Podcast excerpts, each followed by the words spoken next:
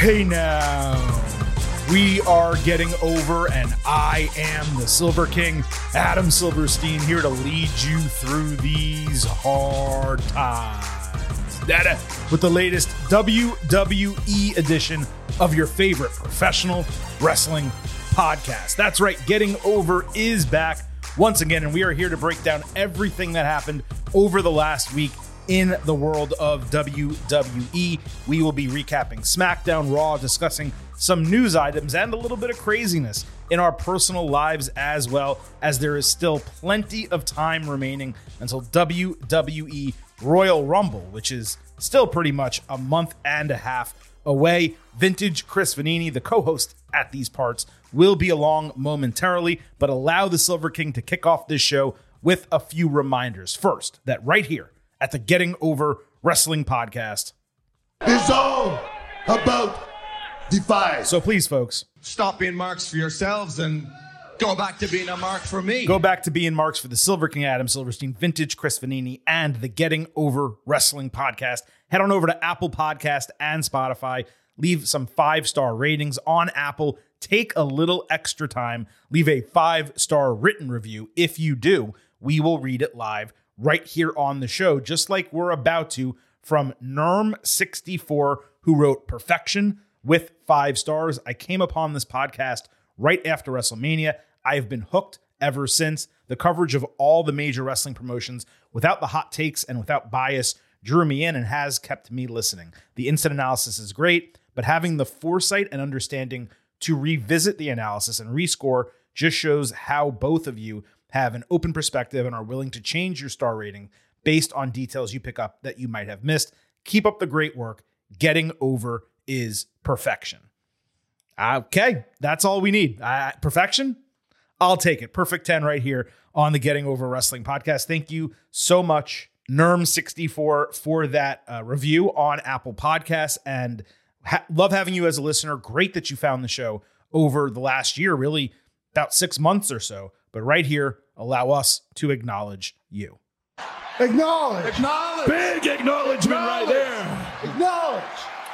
Also, please remember to follow us on Twitter at Getting Overcast for episode drops, news, analysis, highlights, all of that good stuff. Please also remember I happen to love the number five. And I hope you do as well, because for $5 a month or 50 for the entire year, you can become an official Getting Overhead. Just visit buymeacoffee.com slash getting over. Sign up. You will get bonus audio, the fastest five minutes in professional wrestling, instant recaps basically after Raw, SmackDown, NXT, and AEW Dynamite. You also get exclusive news posts every Friday. Again, buymeacoffee.com slash getting over. And thanks to our Black Friday Cyber Monday promotion, we do have two new official getting overheads. The first, Louis Feraldi, who signed up for a year. The second, I don't have an exact name, but Moon Salty is what it's going by. Also signed up for an entire year. We greatly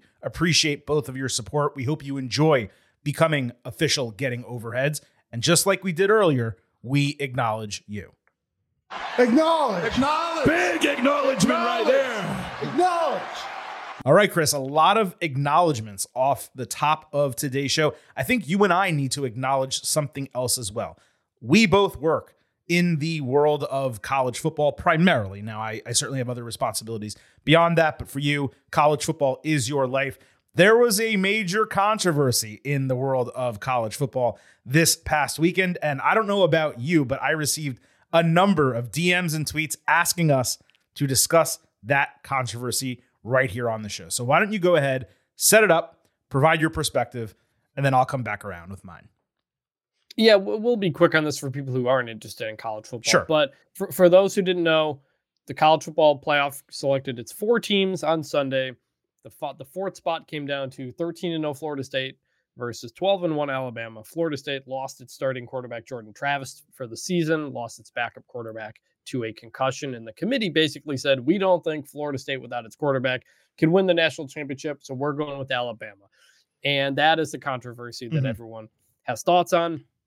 I uh, I was stunned. Really, I did not think the committee would go forward with that and basically ruin Florida State. Uh, and put it all on Jordan Travis and his leg, and, Mhm. and that's what they did. Uh, Jordan Travis's tweet that he wished he had broken his leg earlier, so everybody could see how good the team is without him, was heartbreaking. It was gutting. I, I, I, I was very surprised. If the committee wanted the four best teams for a chance to win the national championship, they got that right. The Yeah. semifinals should be the semifinals should be a lot of fun. I just don't love the inconsistency and kind of the doors this opens when you're picking a team based on projections instead of what they've done. Florida State did nothing wrong. They got left out.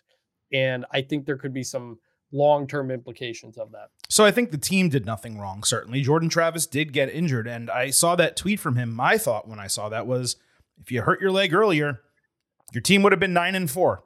And this wouldn't even be a conversation. So, like, I Oh, disagree. Okay, like go ahead. I mean, I, I- I've seen him straight up. I mean, I watched him against Florida, which is my team, obviously, in the final game of the regular season before the conference championship games. I'll I'll speak to the point that you made very simply. If their goal, the committee's goal, is to put the four best teams in the playoff, they did that. They accomplished their goal. It sucks for Florida State that they got screwed, but the mission of the committee is to put the best teams in the playoff based on regular season results. That's what they did. Just because a team went undefeated doesn't necessarily mean that at the end of the season it is one of those four best teams. Is that shitty? yeah, it sucks. Florida State got screwed. They did. There's no question about it. There's no other way to put it. But the committee also did exactly what its mission states. And I don't have a problem with that. I, I- people are It- up in arms about it. I feel some of it's performative. Honestly, I really do. Look, it, uh, on CBS Sports, which is where I work, we gave our picks. If we were part of the selection committee, what would our votes have been? And my vote, one through four, and I'd love to hear what yours would have been if you were on the committee. My vote would have been Washington, Michigan, Texas, Alabama. And then I predicted what it would be was Michigan, Washington, Texas, Alabama. And that's what it was. So I'm not surprised. I'm not shocked. And I honestly think the level of outrage, I'm not saying people shouldn't be upset. I think the level of outrage is a little bit ridiculous. The the only thing missing was Greg Sankey going on television with Jim Ross to say Florida State screwed Florida State. and, and, and- and then and then uh, Yeah. Florida State's AD uh, hand signaling a big SEC with his hands on the way out. as- Right. spit. So it uh, it was um, controversial, surprising. The 12 team playoff can't come here soon enough. One other thing I wanted to say about Sure. championship weekend. I was at the Big 12 championship game. And if you have watched WWE programming uh, over the last couple of weeks, you knew that there was going to be a WWE presence there. They sponsored the game, they made a game MVP championship belt, and they had a handful of wrestlers there. Among them, Drew McIntyre, Sheamus, Jade Cargill, Undertaker, Michelle McCool, Samantha Irvin. I think that was the group. I was going to say, don't you dare leave Samantha out of that group. I was not going to Okay. leave out friend of Friend the, of the show. Samantha Irvin. Yes. exactly. And uh, I got there early because I knew they were going to be down on the field taking photos and stuff, and I wanted to talk to some of them. So I did. Uh, I talked to Sheamus. I asked him how his shoulder's doing coming back from that injury. He said he's still working through it. It's been tough. He was uh, kind of exasperated. He actually had lost his voice for whatever reason, but but he said he is uh, working on coming back and, and hopes to be back soon. And I also talked to the Undertaker uh, for. I asked him about Texas football, the playoff, and stuff like that. I asked him about something for a story I'm working on, but I also asked him about CM Punk because you might remember the Undertaker and CM Punk had a classic WrestleMania match, and I figured I'm here, I'm talking to the Undertaker. CM Punk is the biggest story in wrestling. What does the Undertaker think?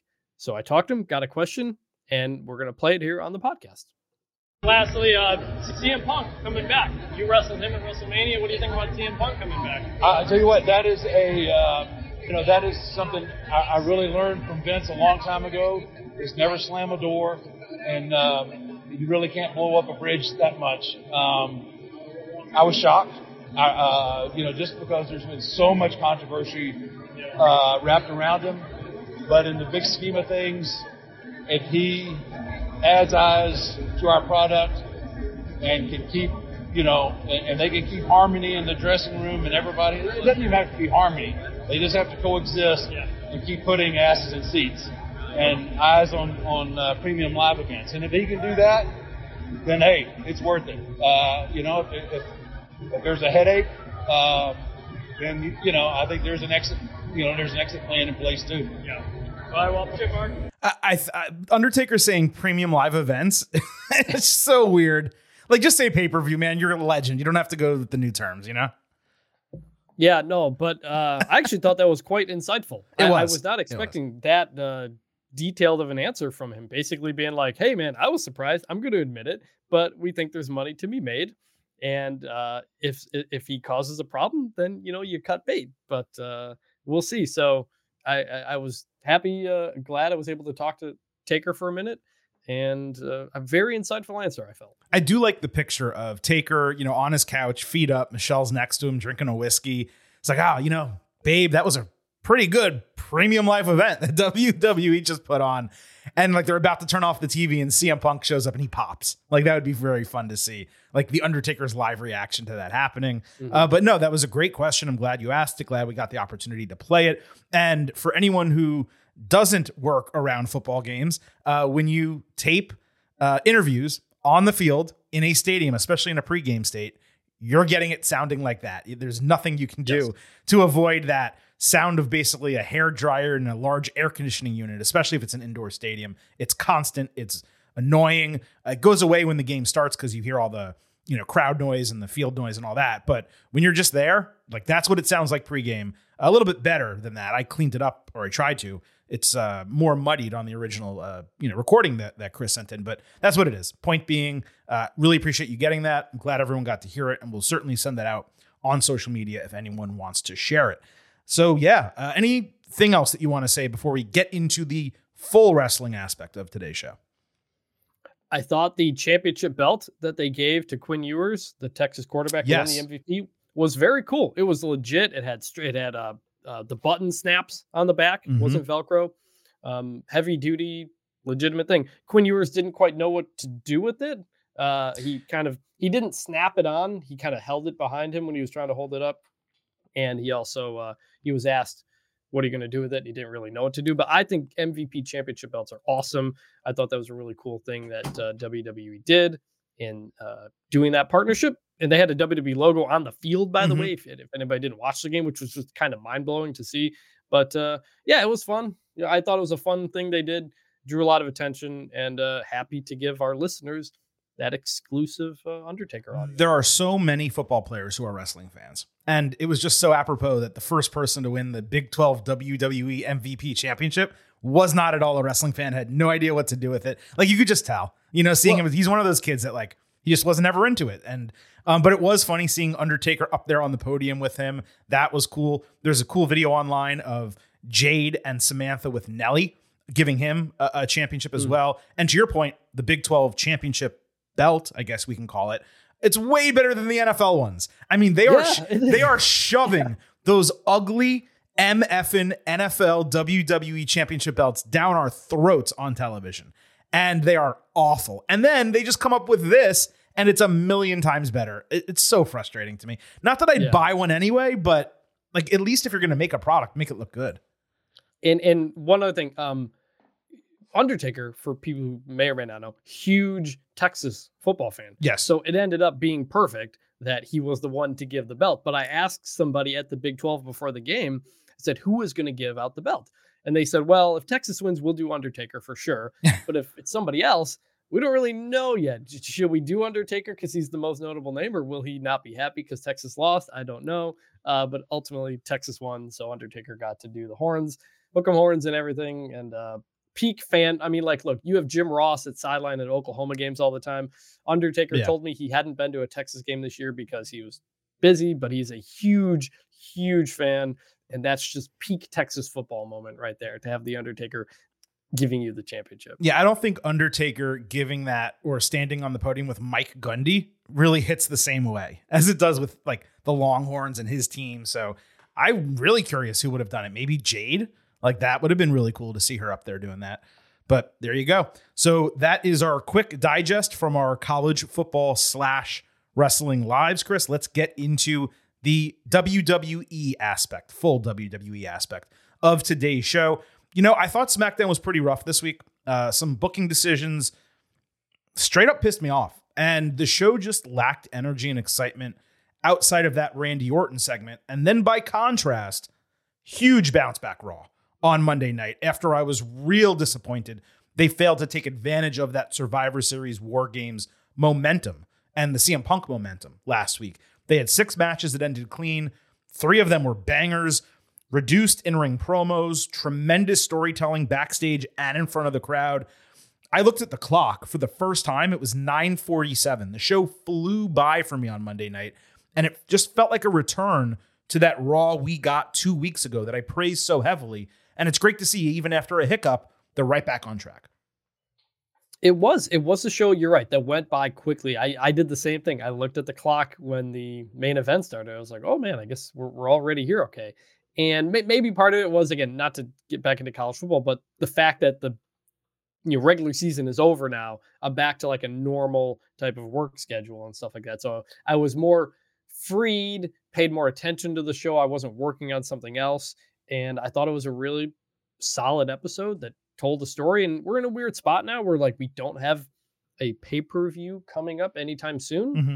uh, so we're not building towards something but i thought this did a good job of taking steps forward on a lot of things and we got a really fun main event out of it Yeah, I totally agree with that. And even just from an in ring quality standpoint, Monday night was back to, again, what happened two weeks ago and even three weeks ago before that. They're putting out high quality matches on Raw, and so, they must see something in the ratings trends and stuff. Because up against Monday Night Football in the past, WWE would not just do long, high quality matches. They wanted to throw so much at the audience that people would find things that they like and then would stick with the show. WWE must have figured out at some point, hey, uh, people are staying for these matches because again, this is the third time in four weeks where that has been the backbone, I would say, of Raw. Yes. And and to that point, the Monday Night Football comparison is interesting because you know they opened this show with Drew and Sami Zayn. You know, it wasn't a CM Punk, it wasn't a Randy Orton who's not on Raw, it wasn't a Cody Rhodes. It, it was again like I want to say like an hour or so into the show before we even got a mention of Cody. So I'm it, it is it has been interesting seeing how they've handled this Monday Night Football season compared to the past.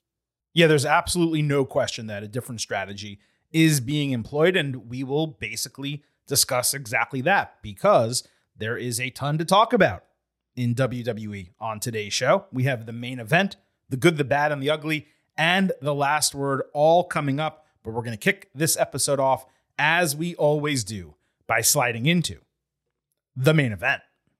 This is the main event. Now, this entire main event is going to focus on an extended storyline from Raw on Monday night. And then, of course, we'll talk about the rest of Raw plus SmackDown in the good, the bad, and the ugly. So, Drew McIntyre opened the show real sarcastic about being able to leave the company, come back, and get instantly forgiven. Fans immediately chanted CM Punk, knowing who he was referring to. Then he sarcastically recapped everything that happened last week and how Jey Uso apologized to Randy Orton, saying his time is coming.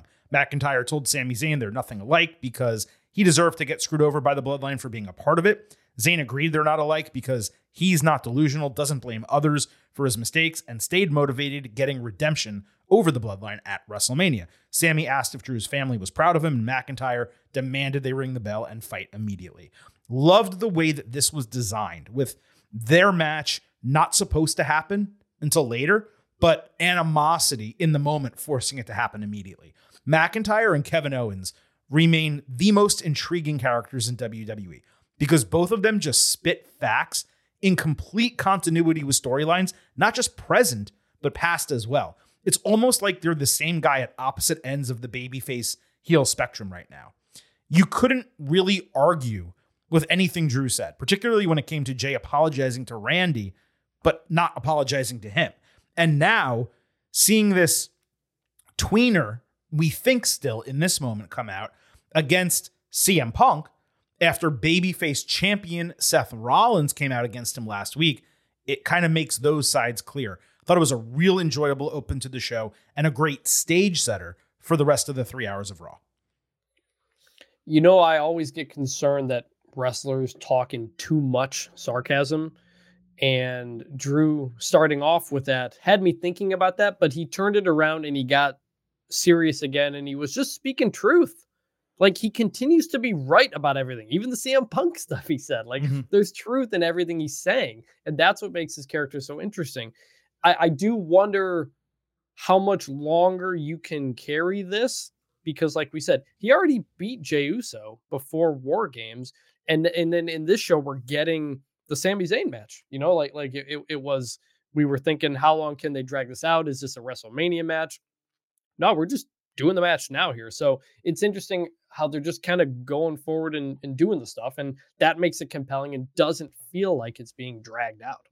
it stands in pretty stark contrast to what his character was previously, where he had issues and he let them simmer and he went along with what the babyface wanted to do, whether it was teaming up, whether it was going after some heels, whatever the case. Now he's reached the end of that. He's at the point of I don't give an F anymore. Like it's just time to go. And and that is exactly what we got in that opening segment and then in the opening match, which was Zayn against McIntyre. So Sami sold a leg injury early, but dodged Drew into the post and hit a tornado DDT. McIntyre came back with two p- tossed belly to belly suplexes and got booed. That distracted him. He was angry that the crowd was against him. Then Sami flung himself over the top rope only to get caught and tossed over the announce table. McIntyre crushed him back inside with a spinebuster and a deadlift Liger bomb. Zayn countered an avalanche white noise attempt into a sunset flip powerbomb. McIntyre answered with Glasgow kiss, but Sami countered Claymore with a kick and hit Blue Thunderbomb for a false finish. Zayn hurt his knee again, leaping over McIntyre, and gave up trying to run the ropes. Drew saw the injury, and he made a conscious decision to take out the knee before hitting Claymore and getting the win. After the bell, he forced the referee to raise his hand on his time, and then backstage immediately after the match, McIntyre attacked Zayn while he was meeting with a trainer getting his knee checked out. He was screaming about Sami bringing it on himself for talking about his family and getting in his way. He ended it by directly stomping Zayn's injured knee, and then Sami screamed, and Adam Pearce ran in and forced everyone away and kicked McIntyre out of the arena. So this was an excellent match that obviously slowed in the finish due to the storyline, but there was perfect camera work from WWE showing McIntyre crouched outside behind Zayn, going through the thought process as he actively decided, you know what? No, I don't have any remorse from this guy. I'm going to take him out. And he took out the knee. And then you got the post match with the referee and the backstage attack. It reinforced that look, he might think of himself as this tweener guy, this guy who's motivated by all the right things, even if he has to go about it in the wrong way. But he is a pure heel now. Full stop. Despite whatever logic he's trying to use to justify his actions, he's a piece of shit. He is now that comic book villain who may feel like they're justified in their actions and may have some legitimacy to those claims, but is nevertheless a bad guy going about it all wrong. This is the type of high quality TV match, again, that I praised two weeks ago, but we didn't get on last week's episode. And this is the type of high quality storytelling that was missing when WWE had an opportunity to strike while the iron was hot, but failed after Survivor Series. This was a super strong start to the show. I went 4.25 stars A for this match. And if you can't tell already, I just loved the opening to Raw. Yeah, that's the difference between uh, a bad guy who saying he's in the right and is in the right, but then they take it too far. And that's when you make the distinction that this person is a villain, they're a bad guy. They may have had some points at some point, but that's not, you know, that is why they are a villain at this point. Also, seeing Drew McIntyre in person at the football game on Saturday, he's, and you could kind of see it in, during his promo too. He's legit got a scar there from headbutting the belt Mhm. in Seth Rollins last week. So, uh, uh, that was, I mean, we knew he did it hard way, but uh, you can see it the next week. So this was great. I love what you said about the camera work. And yeah, Drew McIntyre continues to be on for like months now. He has been like the most interesting person on the show, and he's killing it. And that's great. I'll tell you one thing about McIntyre, Chris. If there is actually any concern between him and WWE working out a contract extension, Triple H sure as shit ain't showing it the way Drew is being booked these days. This is by far the best character work that he's done over the last couple of years. And not just on TV, but his social media game and the way they are fully selling his heel turn and the overall character. I mean, storming out of Survivor Series and basically not telling anyone in the media, making them think that's legitimate. And all of his tweets about see, like there was a Survivor Series, not a Survivor Series, a Royal Rumble poster that was created. McIntyre is not even on it. I don't think this was on purpose, but the Big 12 championship game, the picture that they all took, he was standing at the end. Everyone else was kind of closer to the middle. That, you know, is a bigger star like he is. So, like, it's one thing after another where he's finding all these individual ways, including the Jace part of the storyline, to say, hey, I am being wronged here. I am not being treated right. And it works immensely well. So, either WWE is all in with him on screen and behind the scenes, or they're really freaking dumb and they're setting this guy up to be a massive star somewhere else if his contract expires. That- I highly doubt it's the latter. That's that's why this is so good because it feels like CM Punk coming up at the end of his contracts type of thing back in 2011 or whatever that was, where it's like, are there really is there real heat here or is there not? And it's Mhm. blending together, and that's the best stuff. That that Royal Rumble poster, if anybody hasn't seen it, it's just like a a massive circle of everybody's faces. I think it's a great poster, by the way. Solid, really solid job on that. I didn't even realize Drew wasn't on there until he tweeted about it. I was- I looked and I was like, oh, how about that? So I'm guessing that was all planned, but it's these little things that are making his character uh, extremely compelling. I will say, I looked at that poster and I was like, who do you take off to put Drew on? And it wasn't immensely clear. Like, it wasn't immediately clear of who's the person that you remove from that poster. There's a lot of people on the poster. I think know, could but you want men, women, you want diversity, like you want the champions. It, you know, it wasn't. I looked at it and I was like, who do you take off here? You're not, you're not taking LA Knight off, right? You're not taking CM Punk off or Seth Rollins. So like, that's the process I went through um, for that. But regardless, I wanted to make that statement about Drew. I thought that was very interesting as we're kind of discussing him and discussing the storyline. So let's keep going. Jey Uso got a legitimately cool promo package. Went over his recent past, including getting screwed by his brother at SummerSlam and how life started with just him. Technically untrue. He's a twin. So he's he keeps doing this something. It's just, me, Us. And no, it's never been just you because you literally have a twin brother, but I digress. Uh, Cody Rhodes, he said, convinced him that he can make it on his own. He was focused on proving that it's still just him, and he deserves to be called main event Jey Uso by achieving his dream and winning the World Heavyweight Championship. Jey also checked on Sami after that aforementioned attack, and later told Pearce he would take care of McIntyre if needed while he was getting juiced up for his title match. The presentation was spot on, and it took a main event that, for me, coming in was largely a shrug because you knew how it was going to end. You knew Rollins was going to retain the title, but it made it a must watch for me. Just this package. That's how you define success when it comes to creating a production element like that. It was exceptionally well done. Yeah, really good package. Like just regardless of the championship match, it was a, it was a real call back to who is Jey Uso. You know, outside of the Usos. Let like let, let's tell you his story post Bloodline. What what is Jey about? And I got you connected to that as as a viewer, so that was really good. The only thing I didn't like about that, you mentioned Pearce and Jey backstage talking about the Sami stuff. Pearce, Pearce said to Jey something like, "You don't need to be worrying about that because this is the biggest match of your night, biggest match of your career, biggest night of your career."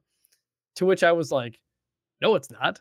He made event. He main evented SummerSlam against Roman Reigns a Right. few months ago. That was the biggest night. That was a that was a bit of an oversell. Well, hold on. He main evented. WrestleMania with his brother, and then he main evented SummerSlam against his cousin. So yes, both. There were two things that are equal to or bigger than this. Yeah, yes. for sure. Random item here, but did you notice during this video the yeet on Jey's shirt was blurred out? I did not. So the only way that makes sense is if there's some kind of trademark issue. And that would be a total shame because it's a fun gimmick that they've got going on with him. The crowd loves it. And the shirt, I know for a fact, was selling extremely well. I'm going to be very Yeah. curious to keep my eye on WWE Shop. Number one, it is still there, but my curiosity is going to be does it start selling out? And if it does, and they don't keep making new ones, that's telling you that they're not going to be going with that long term. I didn't think about that. I because I guess Jey wasn't wearing it, but I did see a lot of people in the crowd wearing it. because it's a great So- shirt. It's it's not just a cool like because it's yeet and it's fun, but it looks good. White. It has It, do- the blue. it doesn't look like a it doesn't look like a wrestling shirt. right. It, has like the looks like palm trees on it. Yeah, Yeah. It's a cool looking shirt. Anyway, uh, look, there were no additional CM Punk appearances this week, meaning the last two shows that we're covering here. But WWE did air a video package of his in ring promo from last Monday on both shows. And I got to tell you, the way they produced and edited this together, it made it like more impactful than the original promo. I don't know if you caught that, but it was something about the way it was positioned. It came across way edgier than what he actually delivered last Monday. On top of that, Michael Cole announced while on commentary that Punk is a free agent in WWE. And then later on Raw, Pearce respectfully informed Seth Rollins backstage that he invited Punk to Raw next week and intended to sign him to an exclusive contract. Rollins said he didn't care as long as Pearce understood that Punk would eventually show his true colors, it would blow up in Pearce's face, and Rollins would have to handle it his way. And Pearce said, you know what? If that happens, go for it. Rollins then put over Jey when he approached, telling Seth that it was his night to become the new champion. Rollins immediately got contentious with that, and they stared down each other. They did a fist bump, and that was really the only friendly gesture they had between each other before the bell. It seems obvious, Chris, that Punk is going to wind up on Raw, given that three superstars now have mentioned or directly alluded to him over the last two weeks. And the slow burn with Rollins is working well, with Seth clearly bothered by the guy, yet trying to pretend he's above it all and that it's not going to affect him or his title reign. This also proves that Punk's return promo last week was disingenuous on purpose, as we speculated. I just thought between the edited video, the backstage segment, they did a solid job Monday to work Punk into the show despite his absence, and he will be on SmackDown and Raw each of the next two shows this coming week. Yeah, it's clear he'll be on Raw also because of the big superstar who is now on SmackDown, which we'll get to. So, uh, my thought on the promo video package was that when a lot of hardcore wrestling fans think about CM Punk, they think about the pipe bomb, they think about the money in the bank and, and, and that type of stuff. But Punk had a had a solid reign as a baby face, especially his last couple of years in the company. And fans like he can't be the rebel against the authority, voice of the voiceless type of guy. He has to like edgy type of guy. Mm-hmm. He was a baby face when he left. And that's what he is when he's back. And he has that ability to get the crowd behind him just on his charisma alone and not, you know, I'm changing wrestling and doing all that stuff. So I, I think there's a good chunk of CM Punk's career that we don't talk about as much. Mm-hmm. And them going through that video package and editing it the way they did of the promo felt like that again. It felt like a CM Punk promo from like 2012, 2013 type of thing. So, yeah, it'll be interesting how it comes back. I, I, I would love to see CM Punk on every episode of Raw and SmackDown because he's entertaining, and uh, it's it's disappointing when you go. Uh, he's only on one of three shows post Survivor Series. Mm-hmm. Uh, instead, we're going to get him two straight this coming weekend. So I'm curious to see where it goes, but it's very clear it's going to be Rollins and CM Punk at some point, and he's going to end up on Raw. Right. The question is, is that going to be Royal Rumble or is that going to be WrestleMania? And it feels like it might be WrestleMania, but it also could be both because we know that WWE has no problem doing back-to-back matches or trilogies. I mean, they could do three. They could do it at Perth. You know what I mean? They could just do three in four months. It's it's not out of the realm of possibility. But to your point, you know, the CM Punk that has returned to WWE is number one, not the CM Punk who left. It's also not the CM Punk who is in AEW because that is not the same character. That character was anti WWE, the rebel who left and who stayed away but is now coming back because he wants to save wrestling and he wants to improve AEW and he wants to shit on WWE. That's not the guy they're getting in WWE, nor should it be really. And there is the NDA to consider things that he can't say about his former employer, but also that WWE probably doesn't want him to say about his former employer. Number one, because it's not what they're about these days. And number two, because they don't like recognizing the clear, distant number two in the industry, and nor should they on television, nor should they mention it. He, he so, also he also may legally not be able to say anything. I just said that with the like, NDA, yeah. So yeah, yeah. So there's there's every reason in the world for this Punk to be different, but that does not mean that the CM Punk in WWE cannot be edgy and cannot be controversial. Those are all things that are absolutely possible. And I think what the edit of this video accomplished was showing that side of him. It eliminated some of the meandering, babyface pandering, I'm back, I'm happy to be home type of stuff. And it, It didn't, focused it didn't it, I was surprised it didn't include the comment about the Nashville Predators. right the hockey stuff that he forces into all the, all of his promos and it focused in on the end of the promo the part that was actually juicy and i don't even remember honestly if the video package included the off mic you know I, i'm not here for friends i'm here for money. I don't think it did. i don't think it did and i think that was supposed to be a wink to everyone watching at home that yeah i'm not a good guy like i'm portraying myself as right now so i just thought it was really successful what they did uh, with that video package and yeah, we can kind of move on to the main event of the main event, which was the World Heavyweight Championship match Seth Rollins against Jey Uso. So this was the final thing on the show. There was a ton of time left.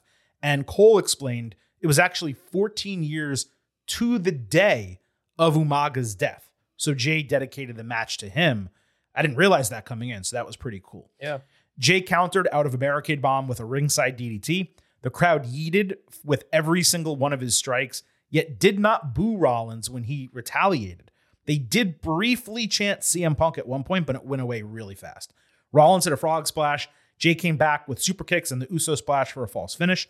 Seth came back with the superplex and Falcon Arrow combo, plus a pedigree for two near falls.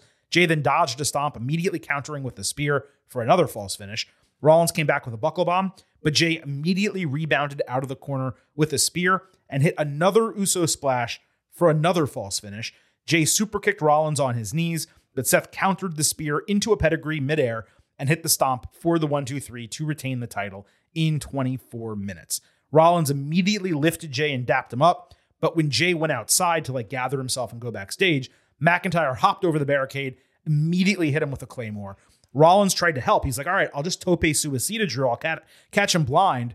Drew caught him clean and then tossed him clear, I think, over the announce table. Or no, he tossed him ringside with a belly to belly suplex. And then he suplexed Jey through the announce table, screaming, The truth will set you free to end Raw. And I couldn't help but like wish R-Truth like popped up in the background right there when he said that. That would have been really funny.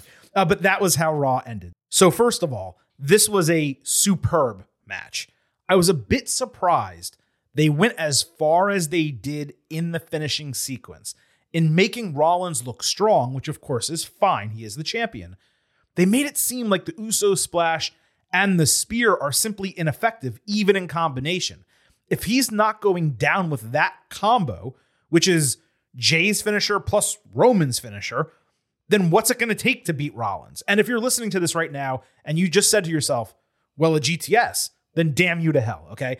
The positive is that they protected the stomp and they protected Jey with him taking the pedigree into the finisher. So he looked strong in defeat, even if his own finisher was devalued and diminished based on the way this was booked.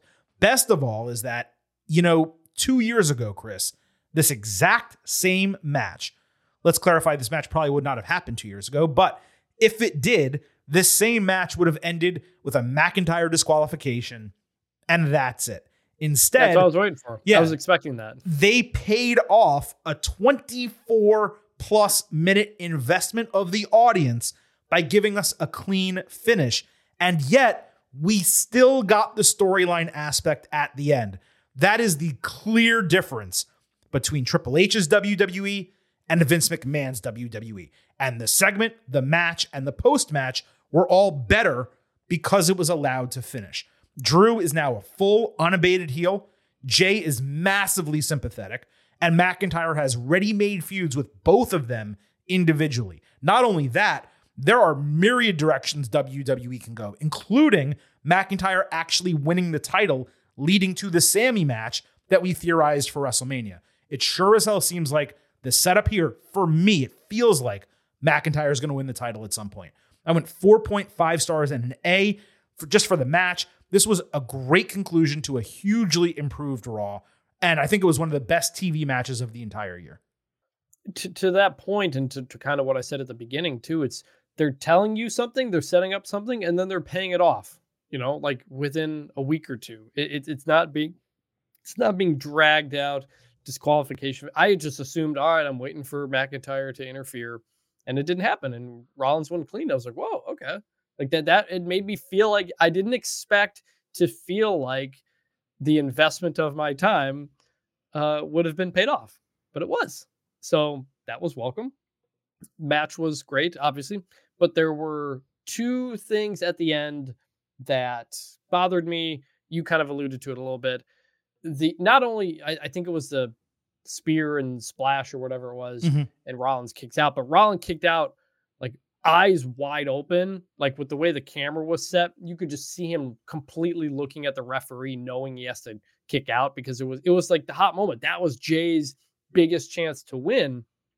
But you see Rollins on his back, eyes wide open, looking for the referee, so he kicks out at two. So like ah, that that false finish didn't get me as much as I think it was Agreed. supposed to Agreed. and it did it did completely get the crowd. It totally worked for them. Crowd was super into it. Uh, just as a viewer, the camera angle, Mhm. you could kind of see it. And then another camera angle, the finish. Jey Su- Rollins is down on his knees. Jey super kicks him, and then Rollins stands up, wh- wh- which leads into the pedigree finish and the stop. Mhm. And I was like, wait, wait a minute, why, why is Rollins standing up after a super kick? Like that was it was like AEW type of booking there. Uh, they they booking, did that with the buckle bomb also. framing. When he bounced Yes. off the corner with the, the buckle bomb with the spear, I didn't love either of those. And you know what? You're Yeah. actually making me rethink my grade a little bit by pointing those out. I'm gonna have to rewatch. I may It- it- I may drop this a quarter star further. Yeah. It's just because it was the finish. You Yeah. know, like I, I remember I, am watching it and he gets super kicked. I'm like, wait, why is he standing up now? And then boom, boom, boom, and it's the finish. And look, look, maybe you know, maybe they were short on time. They had to wrap it up, and that's just where they were. It's, it's possible. no, mean, no, I think that was the plan. I think it was the plan for it to be that way. I'm just if they had to rush it, I'm saying Oh, is, oh, is my oh, only oh. thought. But because you had to get McIntyre in there and stuff like that, so I, I don't know. But it it was uh, it did take away a little bit because it was the finish to what was a really really good match. Two of the biggest moments were just kind of uh kayfabe breaking a little Mhm. bit where I, where I, I I went wait why is that happening? How do you feel about McIntyre in this heel role and his chances of actually beating Rollins and taking the title? I think it makes all the sense in the world because if we're getting to Rollins CM Punk, you don't need and probably don't want Yes, A title. correct, exactly. for it. Especially with what happened in AEW, don't put a title on CM Punk anytime soon, Right. Because you never know what's going to happen to it, or if he's going to get hurt. Uh, so, and McIntyre has always been the person to make the most sense.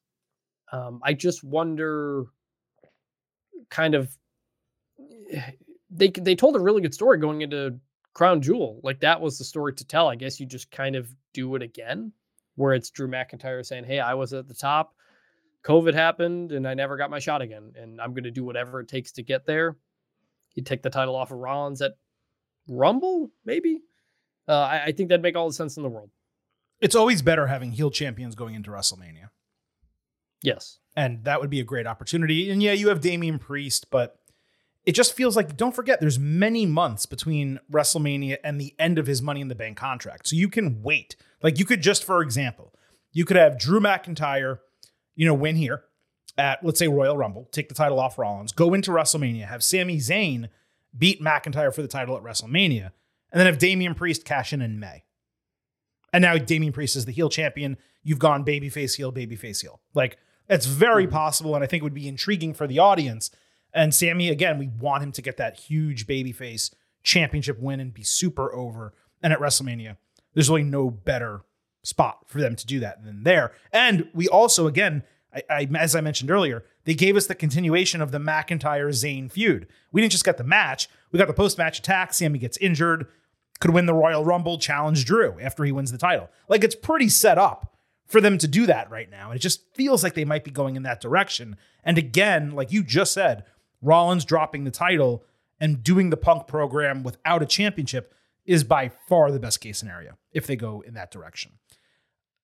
In this match, Chris, was this for you another situation where, like, look, we like Rollins as champion. We recognize he's doing a good job. He's defended the title against a ton of people that we really like. But was this a situation where he defended the title against one of those people and they teased that person actually beating him? And you felt like, you know, it'd be a lot more interesting if they actually changed the title here because even though I knew Jey wasn't winning, just like I hoped but had a feeling Finn Balor wasn't winning and hoped, but had a feeling that Shinsuke Nakamura wasn't winning. I thought Finn Balor was winning. Well, I mean, I, I hoped in every hope that he would, but of course didn't.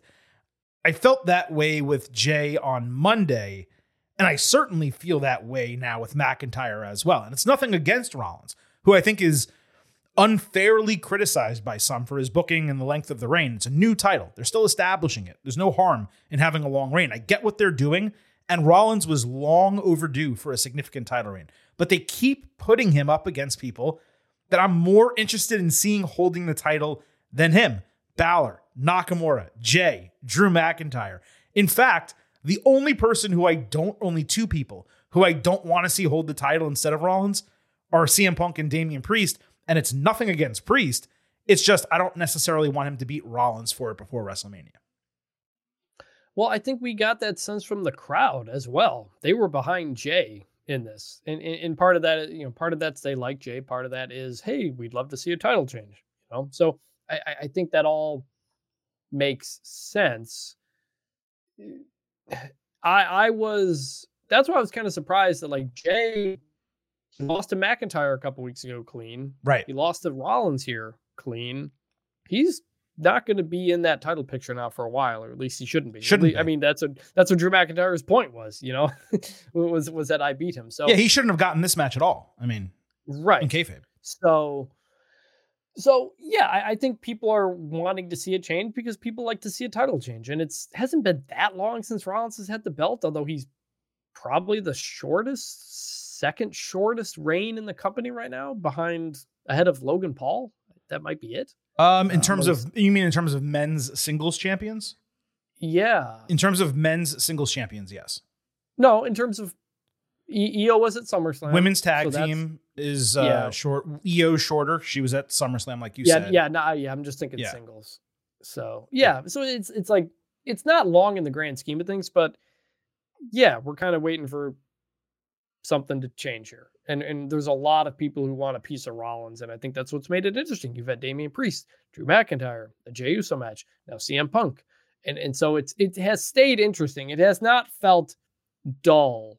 Uh, you had you had the Nakamura stuff, the Finn stuff. Like it's been good. Mhm. It's been a good year. Even if we're even if we want Seth to drop it, they've continued to follow it up with something that makes you like, okay, like, all right, this is it's all right. I, I'm I still wish Finn Balor had won, but it's not like we've been sitting here dragging doing nothing with the title since he won. It ain't like Roman Reigns Right. beating Cody and then and then defending it like one time the rest of the year, two times the rest of the year. So uh, they're still getting a lot out of it, and I think they deserve credit for that. Totally. The way I would like to see this go, and we can just wrap up on this, is I love that WWE has got rid of Hell in a Cell as a show, and they only Yeah. use the match individually for gimmicks here and there. But man, it feels to me they could do something really cool, like McIntyre and Jey Uso in another match on Raw. McIntyre gets the win; he gets a title match against Rollins, and then because there's such animosity between them, we get like Rollins, McIntyre, and I know it's close to Survivor Series War Games. It's a similar structure, I get it, but like McIntyre, Rollins, Hell in a Cell at the Royal Rumble, like a match like that, it, it kind of you can create excuses for Seth to drop the title. It just feels like this Drew character needs something like that. Needs one of those kinds of moments. But look, if he doesn't win the title, then maybe it does go to what I mentioned earlier about the contract and they're not all locked up and ready to go. But man, I don't know, man. Like I'm just so intrigued and so interested in Drew more than I've been in years. And they are just doing a superb job with him. It feels like another situation where they need to strike while the iron is hot. Yeah, and I, I think they will. And I think that's, I mean, we're going into WrestleMania season. So it, it's not going to get any hotter than this. And so you got a lot of opportunities to do some different things. All right, folks, that was the main event. It is now time to break down everything else that happened across SmackDown and Raw this week. And we do that by diving into the good, the bad, and the ugly. And I'm sorry, Miss Rosie Perez, I call a spade a spade, it just is what it is. But you can't give credit to anything dude says. Same dude to give you ice and you own some. Sure It's time to wake up the dead. You sound a little naive in them articles that I read.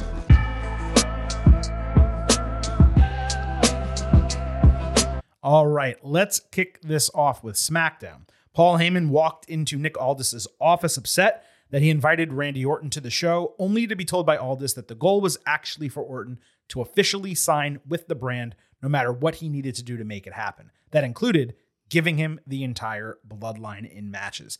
Heyman immediately went on to call Roman Reigns. Pearce stepped in later, angry that Aldis was going after a Monday Night Raw legend. Pearce decided that he would make a bid for his services as well. So Orton entered in the main event with Aldis and Pearce fighting over him. Pearce promised a World Heavyweight Championship match against Monday night's winner. Aldis said he could give Orton the entire bloodline, which took him out. Heyman interrupted, saying there's no decision for Orton to make because the bloodline will make it for him. Jimmy Uso and Solo Sikoa immediately attacked two on one, with LA Knight eventually making the save, bringing Solo to the back. Orton ran the gamut with Jimmy and hit an RKO to end it. Orton then grabbed the contracts with Heyman screaming he saved her on Raw. Of course, he signed the SmackDown contract and told Heyman to inform Reigns, Daddy's back. Aldis then entered to raise his arm, and Orton RKO'd him to end the show just for good measure. Huge pop for Knight, huge pop for the signing, huge pop for the closing Daddy's back line, and a strong pop for the unexpected RKO out of nowhere on Nick Aldis. This was so fun and in character for Orton. You know, when it comes to the end of the segment, like the Viper just can't help himself. And we got to see that here. Also, a good bump by Aldis, so credit to him as well. From the backstage segments through this main event, it was the best booking of the entire show, SmackDown on Friday, despite the women getting a lot more time. Orton was a much needed talent addition given that thin roster on Fridays. We discuss it all the time. And he brought a lot of much needed energy to the show. This was an undoubted good. Also, the RKO delivered to Jimmy at the end of the show. He stayed there for a while, and you, people may have seen those video videos going around post show where they're rolling up the carpet. The the crew is, and Jim, Jimmy's still knocked out, and he's getting rolled up into the carpet. Incredible sell job, top tier stuff. Love that.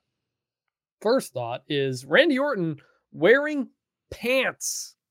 Can you believe it? I know. We never see Randy Orton wearing pants. Pants with a weird vest thing and then just going shirtless, showing off how jacked he has become. Very unusual Randy Orton look from many uh, perspectives. Good, good promo. I like how it's set up. I thought Pearce, Pearce and Aldis have great chemistry together. Mhm. I, I am really liking the two of them feuding with each other, and it just goes back to wondering why we didn't get a Survivor Series match between the sides because other than a free agent, there's no real reason for them to interact. And I'd love to just see them continue to interact because I think they're great. It all made sense. Everything worked.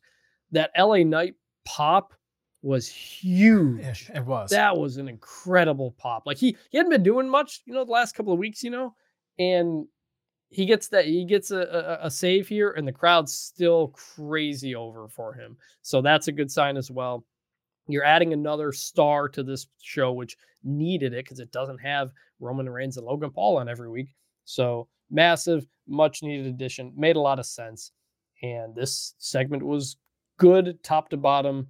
Loved it. it was very much a Cody Rhodes deal with Knight, where you're like, this is not a great show. Why are we not getting LA Knight? And then you finally mm-hmm. get him in the last like 30 seconds of the show. And it's just like, why couldn't you have had him on doing something earlier and then still brought him out later for the same type of moment? Well, you don't get that same type of pop though. I But guess, that, maybe. that it, that's the type of like superstar uh surprise type of pop. You, you save him and then you give him that moment, the crowd goes berserk for him. I'd go with a 10%. don't really know. Yeah, I, I was going to say, I'd go with a 10% lower pop to see him twice in one show, personally. me too. Yeah. But they don't. I don't. He's not really doing anything right now. I know. So I don't know. So, I, I, on that note, I'm really interested to see how they book Reigns for the Royal Rumble. He's back in two weeks. Imagine that the champion actually coming to television. And Orton seems like a no brainer challenger. They were supposed to fight at SummerSlam 2022, if you remember. So, Orton coming back and then immediately going to wrapping up that feud definitely makes sense. They could also do a triple threat with Knight or even a fatal four way with AJ Styles involved. Because again, let's not forget the bloodline took out Styles and he's been gone this entire time. You gotta believe that Reigns is going to be fighting at the Rumble and Elimination Chamber in Perth. So it's possible that one of those challengers, Knight, Styles, Orton, is saved for one of those shows. But that is, Chris, where it looks like for me this is going. Yep, and that makes a lot of sense. I was trying to think, hey, where does Randy Orton go from here? He, you know, he he made up with Jey. Does he go into a Jimmy thing? Like, no, let's let's get right into the Roman stuff, Mhm. and that is exciting. I don't, I don't think a Roman Randy match is probably gonna be very good, just in terms of their styles, but it is a massive Hall of Famer star going up against Roman Reigns. You know, that's the type of matches he gets uh, at this point. Yeah, I mean, but the good thing about the Royal Rumble is that can be the mid-show main event. And I know Reigns always main events, but men's Royal Rumble main events that show frequently. So you could easily do women's Royal Rumble to open, Reigns and Orton mid-show main event, and then the men's Royal Rumble to close. And I think it would be appropriate in that type of spot. The other interesting note is that Knight went from working with John Cena to now working with Randy Orton. That is quite a way to boost someone and keep them hot when they're not in a title program. They're doing a really good job with him. Let's move back to Raw. Cody Rhodes opened hour three in ring gear, saying he was terrified of the poison mist as a boy, seeing the great Muta use it. He talked about the Royal Rumble and said Shinsuke Nakamura has his attention, so he can either explain himself or he can just get his ass to the ring and they can fight. So the lights went out again. Nakamura appeared on the Titantron in another produced video with subtitles saying he first made his eyes burn and now will open them, he being Cody. Shinsuke said that his story is the same as Cody's, winning the Royal Rumble only to be humiliated losing a title match at WrestleMania. Nakamura said Rhodes has revived him and motivated him to finish Cody's story for him. Rhodes was enraged. He wanted Nakamura to prove that they're the same by fighting because he never runs from a challenge. And that was pretty much the end of the segment. I legitimately did not expect this storyline, Chris, to make as much sense as it does. Just figured they would like build something random to justify Shinsuke going after Cody, a jealousy angle, this or that. But holy shit, this has become like a perfect side quest for Rhodes. It also reminded me how badly I want Nakamura to actually win a world title in WWE. I mean, we just mentioned it a bit ago with Rollins, but that match with AJ Styles at WrestleMania and him not winning and then the shitty, you know, ball kicking storyline that followed that. I mean, it was such a massive disappointment. But there is no doubt in my mind that with the character work we're getting from him now, that guy could absolutely be world heavyweight champion at some point. Doesn't have to be a long reign, it can be two months, three months.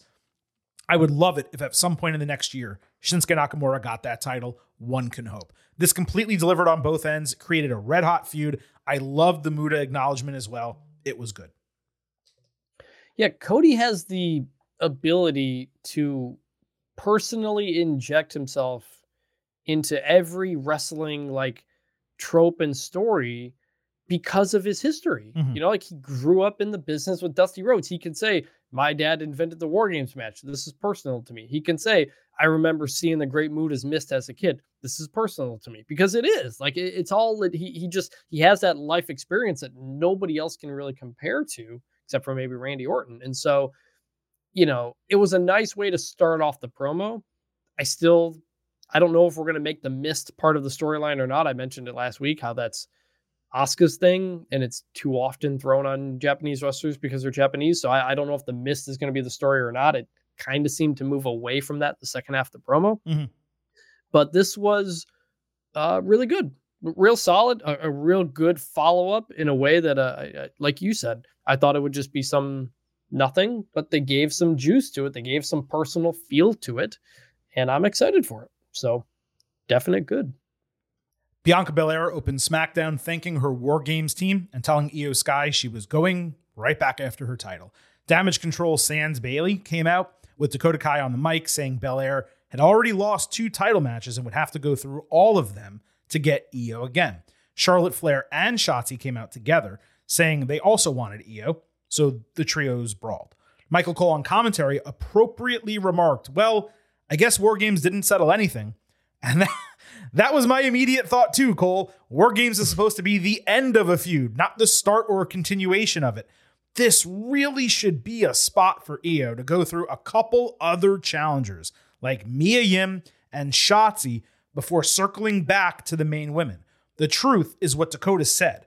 Belair and Flair have both lost to IYO and should be out of the picture for a bit. Zelina Vega as well. Also, Bianca has been feuding with Damage CTRL for like 18 months herself. Yeah. Now, WWE's in a tough spot because there's only 15 women on SmackDown. I did this math, okay? There's 15 women on SmackDown. Five are in the champion's heel faction, three don't wrestle. So there's only seven challengers for IYO at any given time. Of those, three she's already defeated, and two are in a tag team. That literally just leaves Mia Yim and Shotzi. It should be their time to get opportunities before they go back to Belair and or Flair for WrestleMania season. But this indicated to me that title change with IYO, it's probably happening sooner than later, which is what I feared. I'm going bad for this only because of the repetitiveness and the total lack of creativity. No one did anything wrong. They didn't execute it poorly. But the fact that we're going right back into Belair and Damage CTRL with Flair and Shotzi, and they just had that match, it was immensely frustrating to me. Yeah, my, my first thought was like, yeah, like wh- where are we going with this? I, it- it's just we're just going in circles with the same group of people. That, like Bianca got hurt, left, came back, and we're we're still like we're still we're still dealing with all this. And to your point, I continue to notice they're not putting IYO out on her own, which tells me they don't maybe trust her on her own, which then tells me her title reign is probably not going to be all that long. I also think they seem to be maybe signaling too heavy that Bayley is kind of on the outs Mhm. with Damage CTRL, you know, not coming out with her. They're just openly having this conversation about Bayley being kicked out of the group at some point, which tells me she's probably not. You know, sometimes when they lay it on that heavy, it ends up being the opposite. So I'm not totally sure, but I, I just saw this and I was like, you're right. This is the time to give Mia Yim, Shotzi, some other people a title shot here and there, because then you bring back Bianca, Charlotte, give them the spotlight in in Rumble WrestleMania season. Mhm. So yeah, it's just kind of a lot of the same. It it is weird, like you said, you got a lot of women there who can't wrestle, but Damage CTRL from from its founding until now, I've just there's never been a through line with it, and there still isn't. And, and just to be fair, you know, IYO does have the second longest WWE Women's Championship reign since 2020. And the only reason she doesn't have the longest is because Bianca Belair had it for 420 days. So, you know, whatever. But it doesn't feel like it. Like it's she's, She's not hun- defending it. She's not defending it every all the right. time. She, she, well, she she's has it for 120 days, and she's probably defended it four times, which is once every 30 days, which is actually okay. It's just none of them have ever felt like they matter really. Like there was the Zelina Vega TV match. You knew she was going to win that. The big matches that she's had on premium live events have either disappointed or they've ended in interference finishes. So she doesn't come across like a strong champion. And obviously she won it initially using the Money in the Bank briefcase, which is fine. It's in kayfabe, but you really want IYO SKY to feel like the next big woman in the division, maybe the heir apparent to Asuka in some way, even though Asuka's there. And I don't say that because they're just Japanese. I'm talking about quality, like in-ring quality, ability to wrestle. So you kind She- you kind of want Yeah. that, and it doesn't feel like we're fully getting it with IYO. And again, going right back to the Bianca Belair and Charlotte Flair. Well, it's like, well, okay, it, it's great that they didn't beat her last time each. You know, each of the last two matches, one against Belair, one against Flair. I was like, all right, here's where IYO drops the title. I'm glad she didn't do it then. But if they keep fighting her, they're not going to lose to her six times. Eventually, they're going to win, and it's going to be pretty soon. Yeah, I- I'm looking through here. Uh, just a cage match of IYO's defenses. She she had the Bianca match at Crown Jewel. She had a she beat uh, Charlotte. On TV. She beat Oscar on a, she beat Asuka on a SmackDown in September. She beat Charlotte on a SmackDown in October. and then Zelina before that. Yeah, so it's it's like there are some matches there, but yeah, since uh, She's yeah, defending once every 30 was August. days, which is like fine. It really is fine. It's just none of them feel And, and two two of them have been on on uh, SmackDown. three. I think three of them have been on SmackDown. The only one that's been on pay per view was the Bianca. one. Yeah. So three of four have just been on TV. Uh, Yeah. You know, and it's just like it's frustrating there. So we had Bianca Belair against Kairi Sane. the first one, I guess, of Damage CTRL she needs to go through. The match was announced after the break. Bayley found out that the heels went out without her and she was upset that they didn't tell her. Now, I saw a Japanese translation, or I guess an English translation of what they said in Japanese. They were actually confused, wondering why no one told her. So it didn't seem like it was purposeful, but rather like they don't care about her. And she's absent, they're absent minded when it comes to Bayley. Um, and then they basically said, Hey, Bayley, we want you to help prepare Kairi for Bianca, given you have so much experience fighting her. Then in gorilla position, Dakota noticed Bayley was dejected, and IYO told her to stay backstage. Commentary correctly pointed out that they have no reason to be mad at her, given she almost single handedly won war games and prevented like four of them from losing war games. There was heel interference early in the match, leading the referee to eject everyone from ringside. Kairi hit a flying forearm, but Bianca blocked the back fist.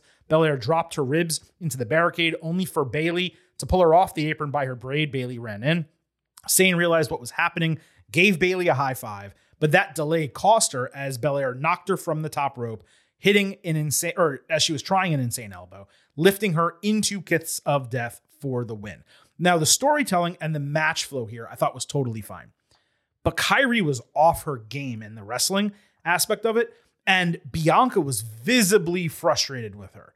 That's fixable. My problem is the fact that Belair is just going to run through this entire fucking faction. Like, it's immensely annoying. You know it's coming. They're, they even have Charlotte Flair against Asuka next week. But you know how that's going to go too. Imagine making this big a deal about Kairi returning, bringing her back in a stadium show, then having her lose her first singles match despite cheating in the finish. Really, Bayley should have helped Kairi win, and the group should have continued doubting her despite the fact that she keeps doing things that are positive for them. Bayley then doesn't understand why they don't trust her. Damage CTRL, as far as I know, is the first five woman faction in WWE history, maybe major American wrestling history. They should be dominating at least for a short period of time. I'm staying with bad because Sane should not have lost this match. Belair's selling was weak as shit. The match itself wasn't good because Kairi was off. But really, all of it is frustrating to me from a creative standpoint. I dislike what they're doing here. Hopefully, they turn it around in a major way over the next couple of weeks. But as you can tell, this just pissed me off on a Friday night. Well, this is why I was up. This is why I wanted them to win at War Games. You know, like their Damage CTRL has been since the beginning has been a faction that has a team and then a faction that has never been dominant ever and it, it, there's always been infighting or jealousy or this or that and they've never felt like they were on the same page and here you are again you got five women like you said they should be running roughshod over everybody mm-hmm. but because it happened at crown jewel and there wasn't like that much time we had to quickly speed up into war games you only had what like three weeks between it's not like it was months of or, or even a couple of months of them beating down a collection of women and eventually they all come together to fight back. It all happened in like two weeks.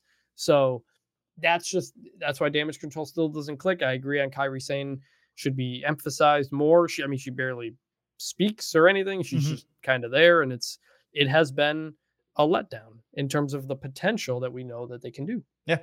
Absolutely. So it's bad for you as well. Uh yes. Uh, Nia Jax interrupted a Becky Lynch backstage interview, assuming she was tops on the man's list. Lynch said she her a receipt, and Jax said she was game after her match. Earlier, Shayna Baszler also got a brief backstage promo about wanting retribution on Nia.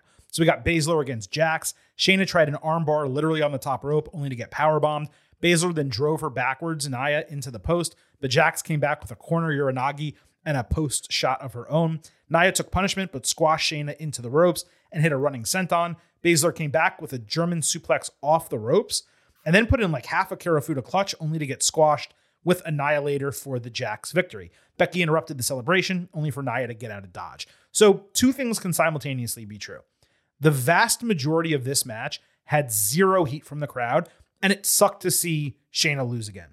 And yet, the work legitimately exceeded expectations for me. Plus, mm-hmm. Jax was the right person to win, given she's entering a program with the top woman in the business. So you need her to beat Shayna if she's going to look legitimate going against Becky.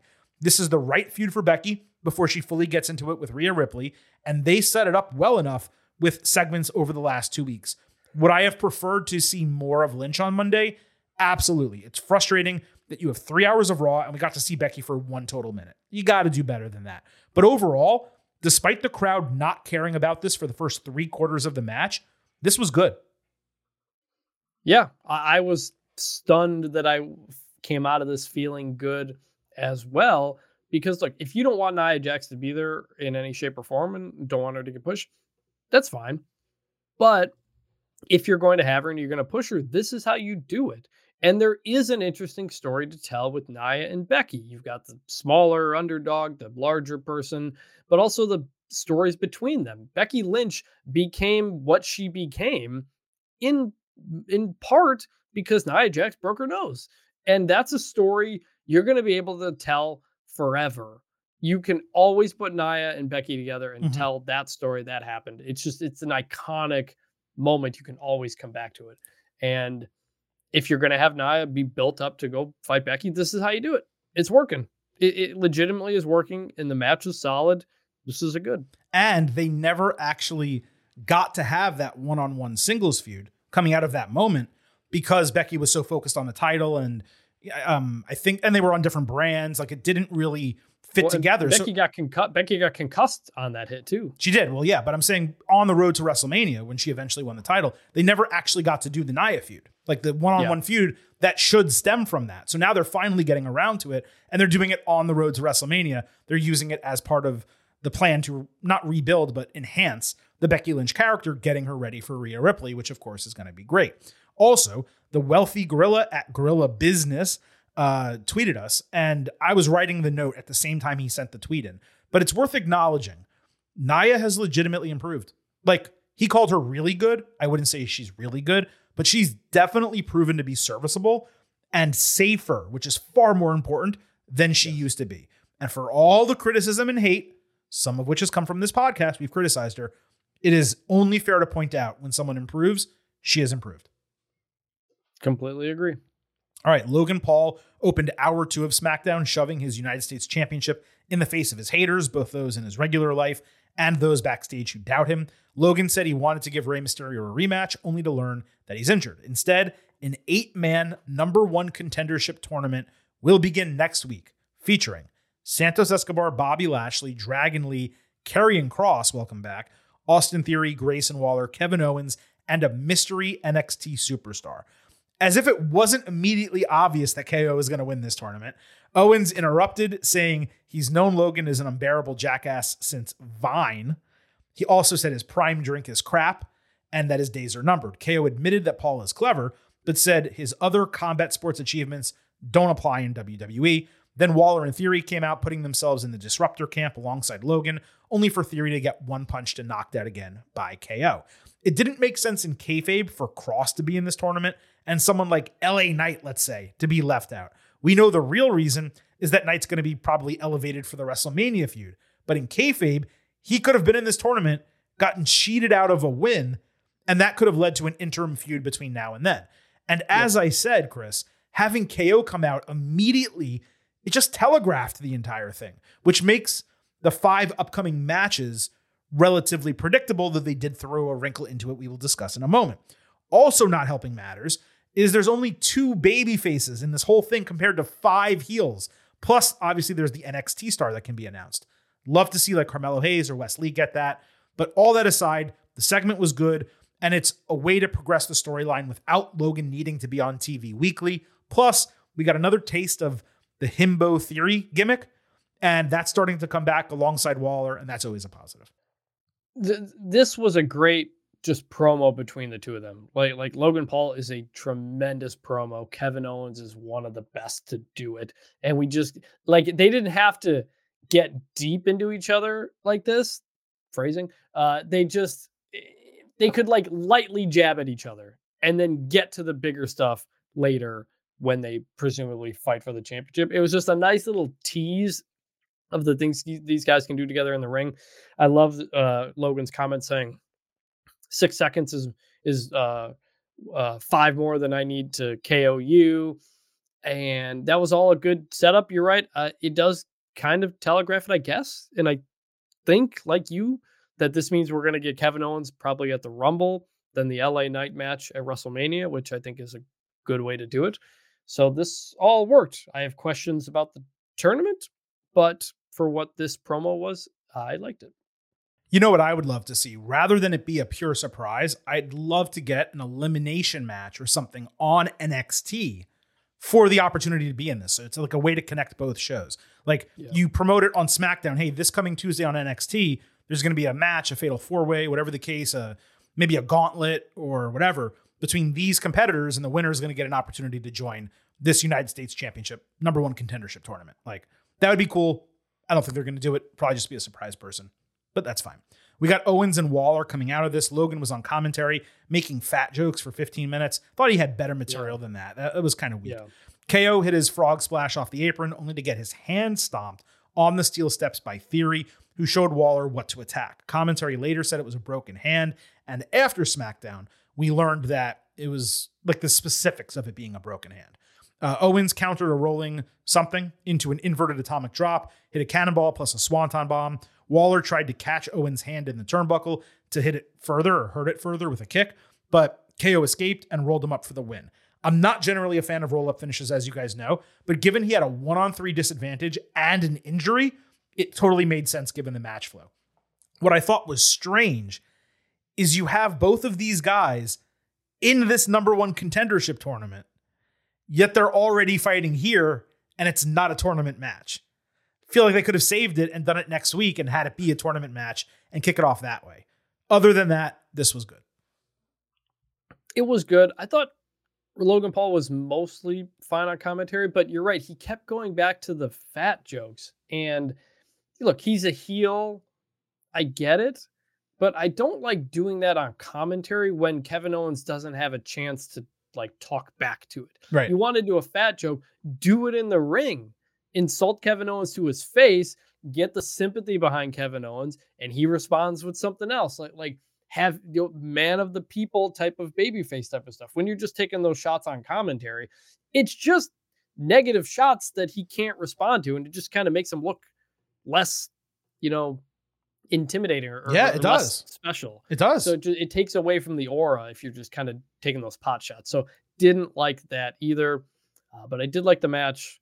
I agree with you on the finish because of the broken hand and all that stuff that they were selling. It was fine. So that was good, but I, I think I'm giving a bad on the commentary part. Okay, a little split for you. Uh, Creed brothers were doing squats with New Day on their shoulders backstage, with New Day putting over their number one contendership win last week. Alpha Academy came in with Chad Gable giving them props and offering some training. The Creed said they were excited to have Ivy Nile to neutralize Rhea Ripley, but Gable then praised Maxxine Dupri for her recent strength training and literally had her put Akira Tozawa on her shoulders and squat him, which she did successfully. Let me be clear about that. Moments later, over in the Judgment Day clubhouse, Damian Priest and the guys were clearly frustrated with it soon revealed R-Truth was still there, trying to get a small, old tube style TV to work. Truth thought he was part of the clubhouse, but JD McDonagh kicked him out in fun fashion, and Priest laid down the law, saying Ripley and Finn Balor were not there, but McDonagh and Dominic Mysterio needed to take care of the Creeds. The crowd audibly groaned that Ripley wasn't there, which tells you how over she is right now. This was a lot of fun. It was a smart way to use some established wrestlers to give the Creeds legitimacy. Plus, the segment provided some context into Ivy as a character and showed off Maxine, who I gotta say, man, is straight up surprising me more and more each week. Her arms look cut as hell here while she was squatting Tozawa. And then you get Truth following last week's throwaway line about a TV, actually trying to install one. If you didn't like this, you take life too seriously. I do hope that they're careful and they don't inject too much comedy into Judgment Day. I like that they do some. It makes them feel like real people, and using R-Truth to that end is really smart. But they are a serious group. They have a two, sorry, four champions in the group, plus the Money in the Bank briefcase. They cannot be a comedy faction all of a sudden. Still, this was an easy, easy good. Yeah, definite good. Love the tag team backstage stuff that they're just doing every week. Like it's just it's fun, man. Like like it, it, it's inconsequential. It's just to be funny for five minutes, and it's working every single time. The Judgment Day point, you got ahead of me on this. I was going to say the exact same oh, thing. Oh, okay. In, in, in which is I thought you were going to disagree with me, actually, to be honest with you. no, I what I want is Judgment Day to beat the crap out of R-Truth You know, like they got to be heels. We do this for a couple of weeks. We get some laughs, haha, at the heels' expense and whatever.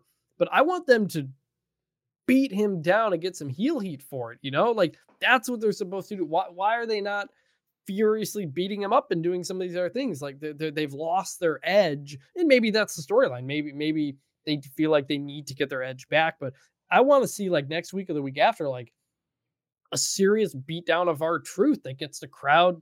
That would get some mega heat on them right now, which they don't.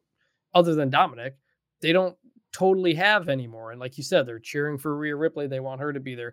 I want to see a turn back into a real heel type of stuff when you're doing concertos to edge and, Mhm. and that type of stuff. And beating down R-Truth is the easiest way to get some cheap heel heat on you for doing something. So I think that's something they need to pivot to and not just kind of be doing comedy stuff around them.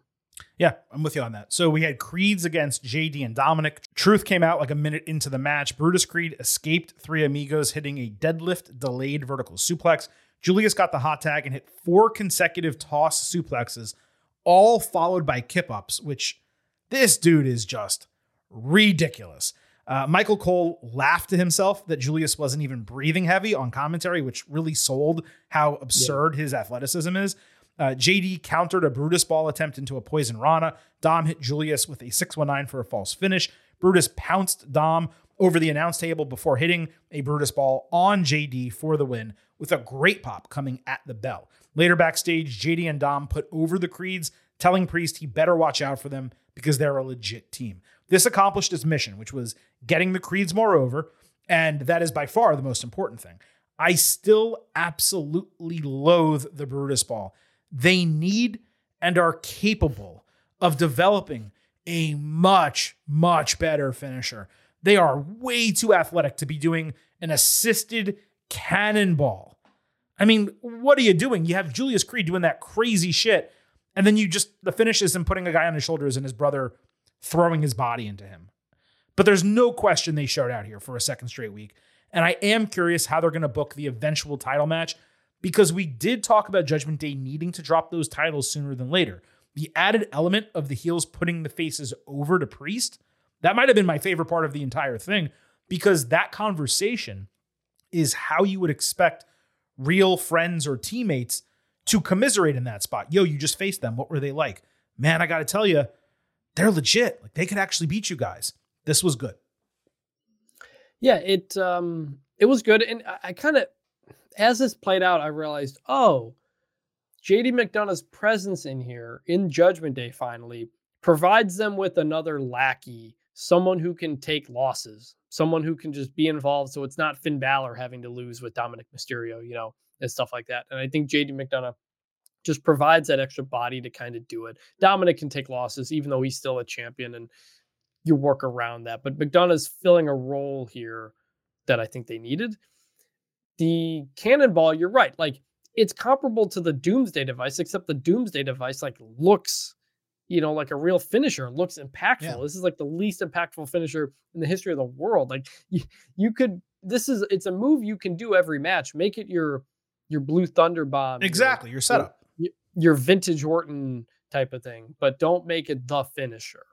Uh, they have put the Creeds over unbelievably over the past month since they've been here. They're just they've literally beaten like Everybody. everybody. everybody. They've beaten at this point. everybody. Yeah. So I I I, I kind of want to know at some point when do they face some adversity? When do they get a story? When do they they've established now these guys are legitimate athletes. They can beat anybody. They're really good. Okay. Now where is the character? We've actually gotten more character for Ivy Nile than we have for for the Creed so far. to a degree, I think that's fair. And the reason why it's not the Doomsday device is the Doomsday device is a flying clothesline where the guy that is being hit literally does an entire flip and falls, and it, it looks incredible. This is an electric chair with a guy being pushed into the guy and then just falling backwards. It's nowhere near as electric, for lack of a better uh, adjective. than you know the Doomsday Device by comparison or similar finishers. So yes, you're right. It should be a setup, 100, percent and then come up with a better team finisher. I got to imagine they can do something. They're massively athletic dudes. Maybe honestly, they got rid of a, a finisher that the women were using, which we'll talk about a little bit later. But they could do like an assisted 450 because Julius is capable of doing that. There's so many things they could do. It pisses me off that the Brutus ball is what they decided to go with. Unlike others, just a quick point before we move on. I have zero problem with Judgment Day, like even when they get a lot of screen time, which they have for the last six months, maybe even longer than that. But one thing that was so refreshing about Raw on Monday is how little Judgment Day there was. They were relegated to a secondary story. And really, it wasn't just them. Gunther as well was relegated to it. We didn't even see him. We saw him backstage for 30 seconds in the background. And, and also, yep. he spoke with Adam Pearce for five seconds. That was it. I thought it was great that so many other people got a chance to shine on Raw, and they were able to accomplish that largely because they reduce the time dedicated to Judgment Day. Agree. All right.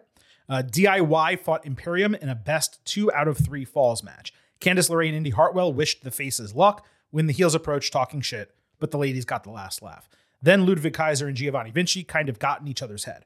DIY went for their finisher early with Vinci dragging Gargano out of the ring and Kaiser catching Ciampa in a tight roll up for the first fall. The crowd seemed absolutely dead at first, but they did start chanting DIY and Johnny when we came back from commercial. The roles reversed, basically the same exact way for the second fall, with DIY preventing a finisher and Gargano catching Vinci in a pinning combination to even at 1 1. Kaiser then caught Gargano with a rolling Death Valley driver. Vinci hit a beautiful double jump springboard moonsault that got a great response from the crowd. There was a way too long sequence, I would say, without tagging, but they rectified it soon. Gargano countered Vinci midair into a spike DDT, and Ciampa hit an avalanche air raid crash on Kaiser. Vinci again prevented the finisher in a copy of the first fall, but Ciampa countered him into the steel steps, and DIY hit meeting in the middle on Kaiser to win the match. After the bell, Vinci blamed Kaiser at ringside, telling him to explain the loss to Gunther. And much later backstage, as I just mentioned, we saw Gunther admonishing Kaiser in the background of the segment. I don't blame the crowd for taking a while to get warmed up. The first two falls were rough as shit. Now, as a match story, they were necessary and purposeful to set up the third fall. And there was a clear parallel that they were trying to do between all three falls. But I'm never a huge fan of doing a two out of three falls match just to do it. And that was proven by how forced the first two falls felt. This would have been far better as a long crescendo building single fall match. And I bet the crowd would have been hotter for it as well. That said, DIY is slowly but surely getting over. That's been needed. They rebounded from their failed attempt at not giving them the number one contendership last week in the gauntlet or the tornado tag team match, whatever that was, which I was very pissed off about. So they're getting over. Johnny's getting over individually. The fans are not popping for their entrance when they first appear, but they do pop for them once the matches get going. So now they got to figure out a way to connect the two. They got to start developing the characters, giving them the backstage segments. And just like with Alpha Academy, when they popped in the ring and weren't popping backstage, DIY will get over in a similar fashion. This was a really good match. I'm going to say four stars and an A minus. There are people out there who thought this was the best match of the night on Raw. I disagree with that. But man, this was a lot of fun. First thing, was this the new song and intro for DIY, or did I miss it in previous weeks? This is the same one they've used for about a month since they officially reformed. Okay. For whatever reason, I just noticed it more this time. Okay. I thought it was okay, but I feel like just a lot of their music sounds the same. It's generic, yeah. And and so you don't get a real sense of it. Um like it's a song you like use in a vignette or something to have us associate with them. Also, uh Ciampa looking a lot less tan than he normally does. Like extremely. He was very pale out there compared to what he normally is. Uh, those are my first two observations. Um, but the match was really good. And I disagree with you on making the single fall. I this is a this is a these are two teams that the crowd doesn't have much connection with.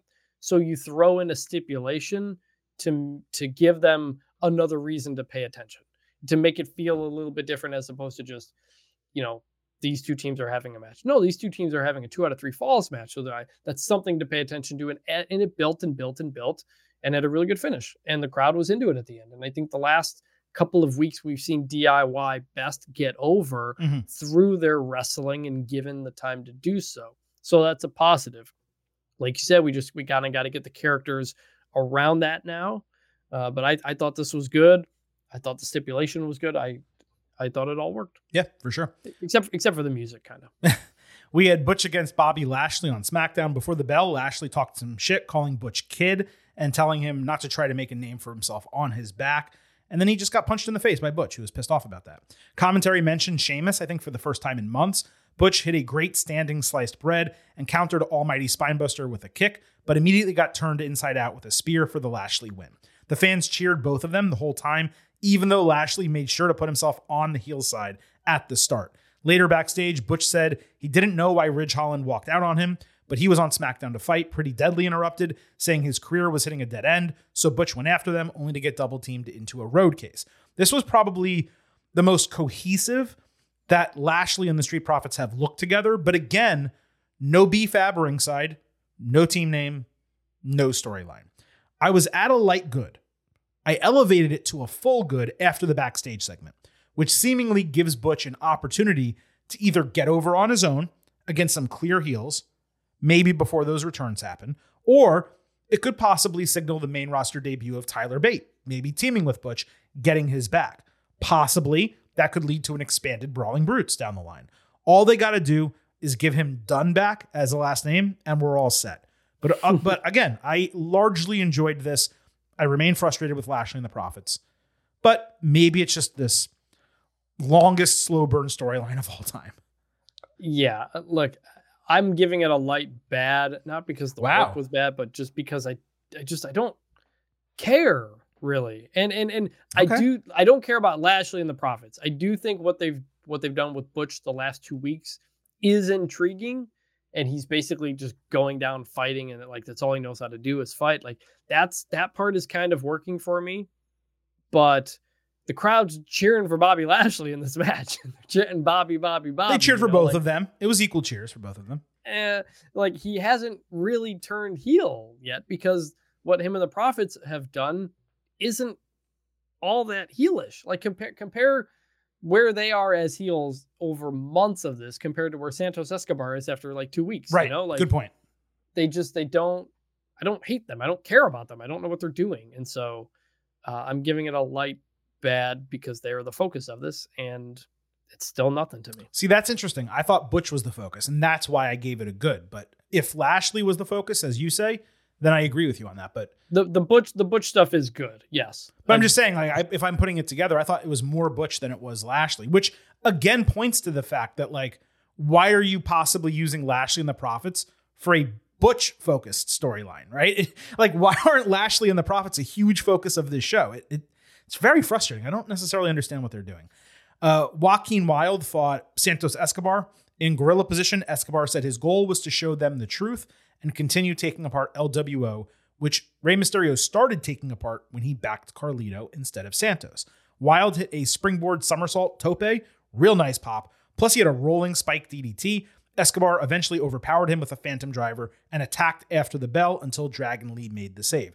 Dragon was all over him and hit his brother's bull's horns to end it. What I appreciated most about this is how Wilde looked better and got more reaction in this match than his entire main roster career to this point. I do hope that Del Toro gets a similar opportunity soon. It was also nice that Dragon Lee got immediate cheers as soon as he ran out, so you know he's legitimately over. This was good. Yeah, I I tell you, I didn't even I couldn't tell you Joaquin Wilde's name before this match. I just I hadn't seen them in NXT enough to know who they were, what their names were. I did know Del Toro, but I didn't know which one was Del Toro. Right, fine. uh, you're right. This was more shine and attention on them than they've ever had before. I thought the video package with Santos was really, really well done. Um, like I just said in the previous segment, they've turned in, her, him into one of the top heels on SmackDown, like very quickly. All you got to do is be a dick to Rey Mysterio, and the fans will hate you for life. It's true. So this was good. I also don't like. We speculated when when Santos turned heel that he was going to bring uh, uh the, the the faction with him, but that doesn't seem to be happening now because he's wrestling them. What do you think? Well, it could be a situation, and we've seen this many times in wrestling, where you you beat down people, and then they realize, well, this guy's better than me, and Right. I got to back him, and he's going to help my career more than this other guy's going to. Like, if you have Escobar beating them down, and the only person saving them is Dragon Lee, and like Carlito's not helping them, etc., then maybe they decide, you know what, we should be back with Escobar because he's the one that got us to this point, and maybe we shouldn't have turned our backs on him. The other option is we just we discussed this as a possibility previously that they all do stay with the LWO, and Escobar, when he needs backup, brings in Angel Garza and Humberto Carrillo, who could have a similar familial Mexican storyline issue with Rey Mysterio and his family. So it could be the Phantasmas and the Garzas kind of teaming up against the Mysterios. That's like a way that they could do it as well. So there's a lot of different directions that this can go. It, I just, I mean, Legado del Fantasma was so freaking great in NXT, and I want that so badly to be on the main roster that I do hope that Wilde and Del Toro both go back with him, and Zelina too, Zelina Vega. Um, even though she wasn't an original Legado member, she was the improvement when they moved to the main roster. But again, we'll see how it plays out. One thing I'll tell you, Chris, and I think you agree with this, they're not missing a step right now. Everything they're doing is working. Every single thing they've done, both with Dragon Lee and Santos Escobar separately and together, is absolutely hitting with the SmackDown fans. Completely agree. I, I'm not there on Dragon Lee yet, but I cannot deny that the crowd is. Yeah, exactly. So th- th- they, they, that's been working. And lastly, we had Kayden Carter and Katana Chance against Tegan Knox and Natalya on Raw. Before the match, Chelsea Green and Piper Niven shit talked Knox and Natty, saying that Natty glomming on to Tegan, trying to revive her career, would not work. Natty said that they would win and go after the titles. They literally just lost a title match to them last week. I could not understand why this match was even happening. I don't believe it was explained. The champions were on commentary. Natty took the KCs off the ropes simultaneously with a pair of one arm power bombs. The KCs then came back, hitting the handstand falling suplex splash, which is now called the keg stand and has become apparently their finisher for the win. This booking ended up making more sense given the finish, but I had a couple issues with this whole thing.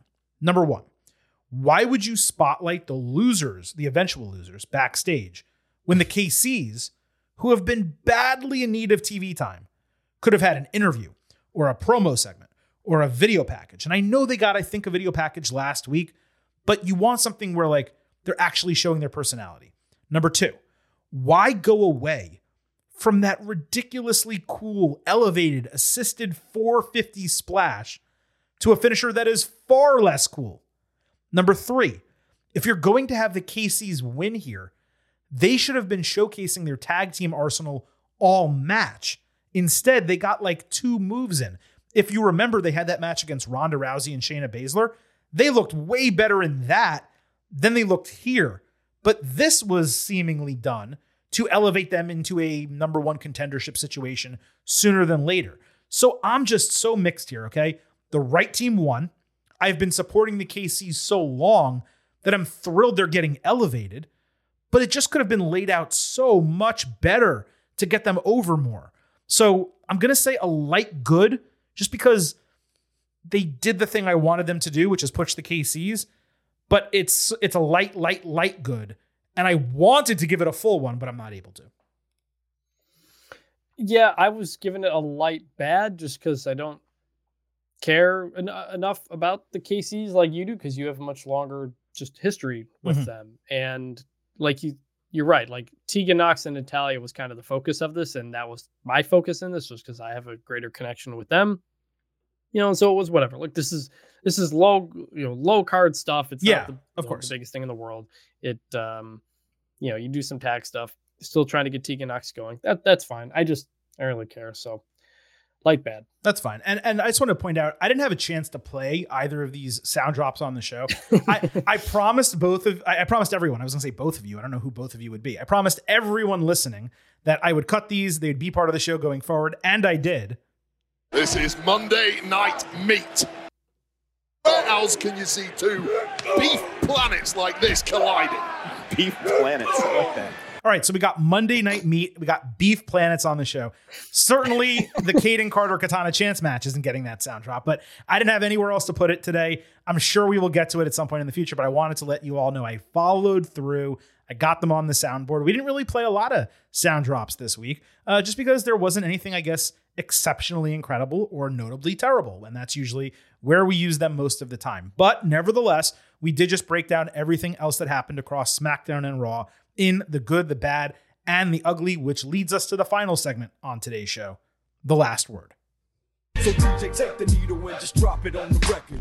We gon' have this popping in a second. That's why we always save the best cut last to make you scratch and itch for it like fresh cut grass. Now, we do have a lot of last word questions uh, that have come in over the last couple of weeks. As I mentioned, we have a nice archive of them. I only told Chris we were going to do one, but I did see a second one come in that we could hit quickly. So we'll do two, knock them out both really quick on this show. The first one, Richard S. sent this via email. If you were a billionaire, would you start a wrestling promotion in today's landscape? So it's a good question. I actually was pleased to get this, something different. Uh, if I was a billionaire, there's a lot of other things I would do first before starting a wrestling promotion. Let me state that as a fact. I would probably begin by trying to get more billions. That'd be my focus. And then I would probably use some of that money to get a big chunk of an NFL franchise. That would be my focus. I want to be an NFL owner. That would be great. That said, would I start a wrestling promotion? Not in the traditional sense. I would be interested in starting, and I've said this many times before, a wrestling show, something that mixed in reality aspects, kind of like an OVW, with um, scripted aspects, kind of like you would get in. Ah, I don't know what that show is. There was a show on MTV. It's escaping me. Was it called Laguna Beach, maybe, or something like that, where it was Yeah. it was supposed to be a reality Yeah. show, but it was completely scripted. Yes, Laguna Beach. I'm jumping into this to say I have cousins who live in Laguna Beach, Okay, and my, my aunt was a hairdresser for one of them, uh, one of the kids on the show. And my cousin was one time at a bonfire on the beach where they were filming Laguna Beach. And yes, they were told what to say. Yeah, So of course. So what I would love to like create is like a wrestling show that is kind of scripted reality. I've always wanted to do it where it's more of a focus on storylines, but in ring is certainly a significant component as well. And whether that would be a company or whether that would be a show that uses performers from other companies, I don't know. But I'd be so much more focused on doing something immensely unique involving professional wrestling than I would be starting a promotion.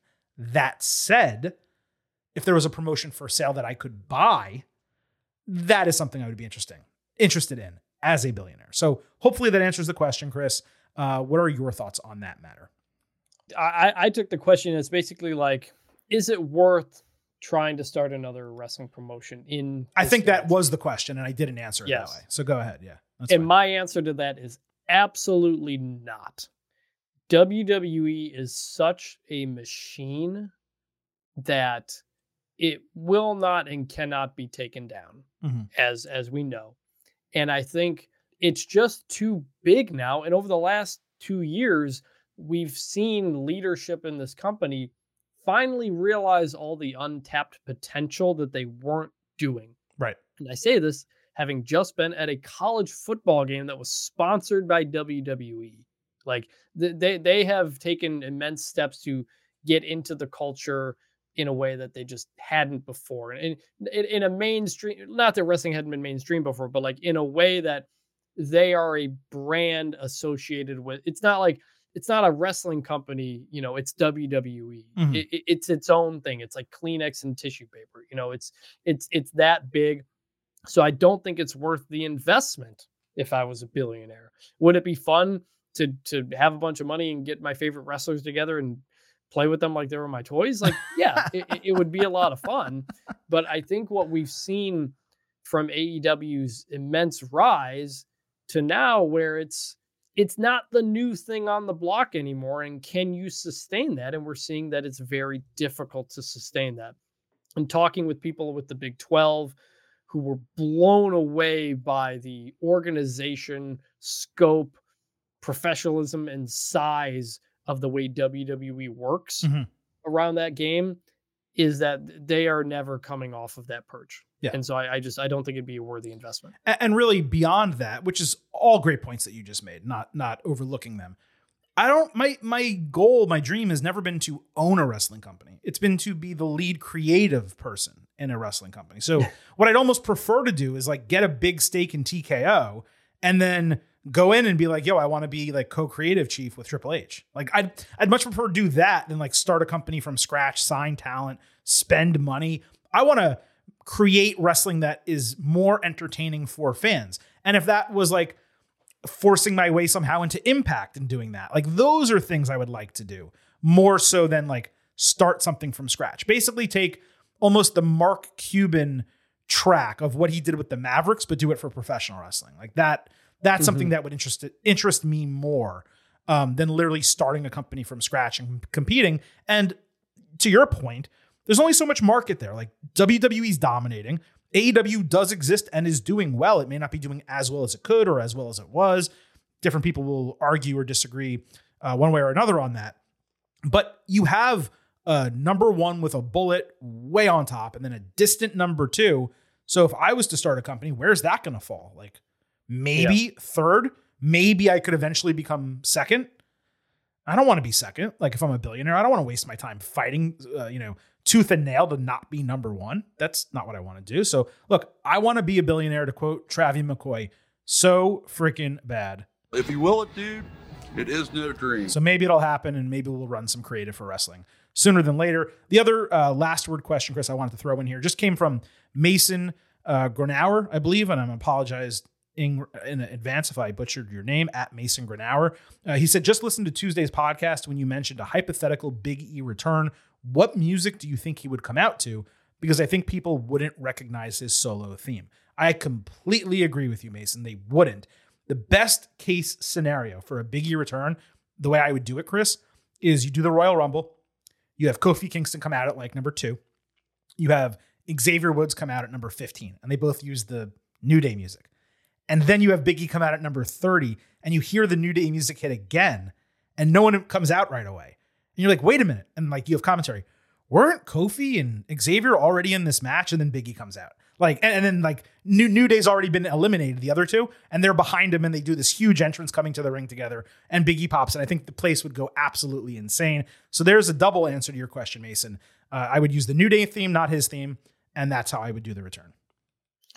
I think you could you I think you would do the New Day theme because remember, with with uh, it would start with Big E doing the oh wherever you you know whatever town they're in, don't you dare be like that Big E's voice. They don't use that now. They just do the right into the theme. And I think if Big E's voice hit, I think that would be a huge pop. And people would realize, wait a minute, Big E's here. This isn't Right. regular New Day. This is Big E uh type of thing. However, like the best way to do it is you're right. Do it in the Rumble where Kofi and Xavier are already there. So then when you get the biggie, oh, one like you complete, you'll 100% know what it is. Mhm. I, I think that that would be the way to. So kind of combining both of us, I think would be the best way to do it. All right. Well, there you go. That is the last word. And that wraps up this edition of the Getting Over Wrestling podcast. I did forget at the start of the show to let you all know what is still coming this week. We will have an NXT Deadline Ultimate preview that will be part of the Thursday show, along with our breakdown of AEW. Don't have time to do an extra episode this week because on Saturday, as soon as NXT Deadline goes off the air, we will have an NXT Deadline instant analysis show for you. Chris's uh, participation in that a little bit TBD. We're going to find out if he's able to watch the show live. If he can, he will join us for that episode. If not, it will be the Silver King solo. But again, two episodes still to come. Thursday, the ultimate preview along with AEW, and Saturday, the NXT deadline instant analysis on the way out. Please remember that the Getting Over Wrestling podcast is all about Defy. So don't forget to leave a five star rating for us on Apple Podcasts and Spotify. On Apple, if you leave a five star written review, we will read it live right here on the show, as you heard earlier. Don't forget to follow us on Twitter at Getting Overcast, not only for episode drops, news, analysis, highlights, all of that good stuff, but something else I forgot to mention earlier. Chris, it is December. That means the Getting Over Awards, aka the meaties, are coming soon. So we will have nominations and voting available. And the best way to nominate people and matches and such for the awards and vote in them is by following us on Twitter at Getting Overcast. All of that to come starting next week. Lastly, please also remember I happen to love the number five. And I hope you do as well, because for $5 a month or 50 for the entire year, you can become an official Getting Overhead. Just visit buymeacoffee.com slash getting over. Sign up. You will get bonus audio, the fastest five minutes in professional wrestling, instant reaction to Raw, SmackDown, NXT, and Dynamite, as well as exclusive news posts every Friday. Again, buymeacoffee.com slash getting over. Two new members in the last week. We would love to see that continue to grow. That is it for today's show. Plenty left for you this week here at Getting Over for Vintage Chris Vannini. This is the Silver King, Adam Silverstein, signing off and leaving you with just three final words. Bye for now.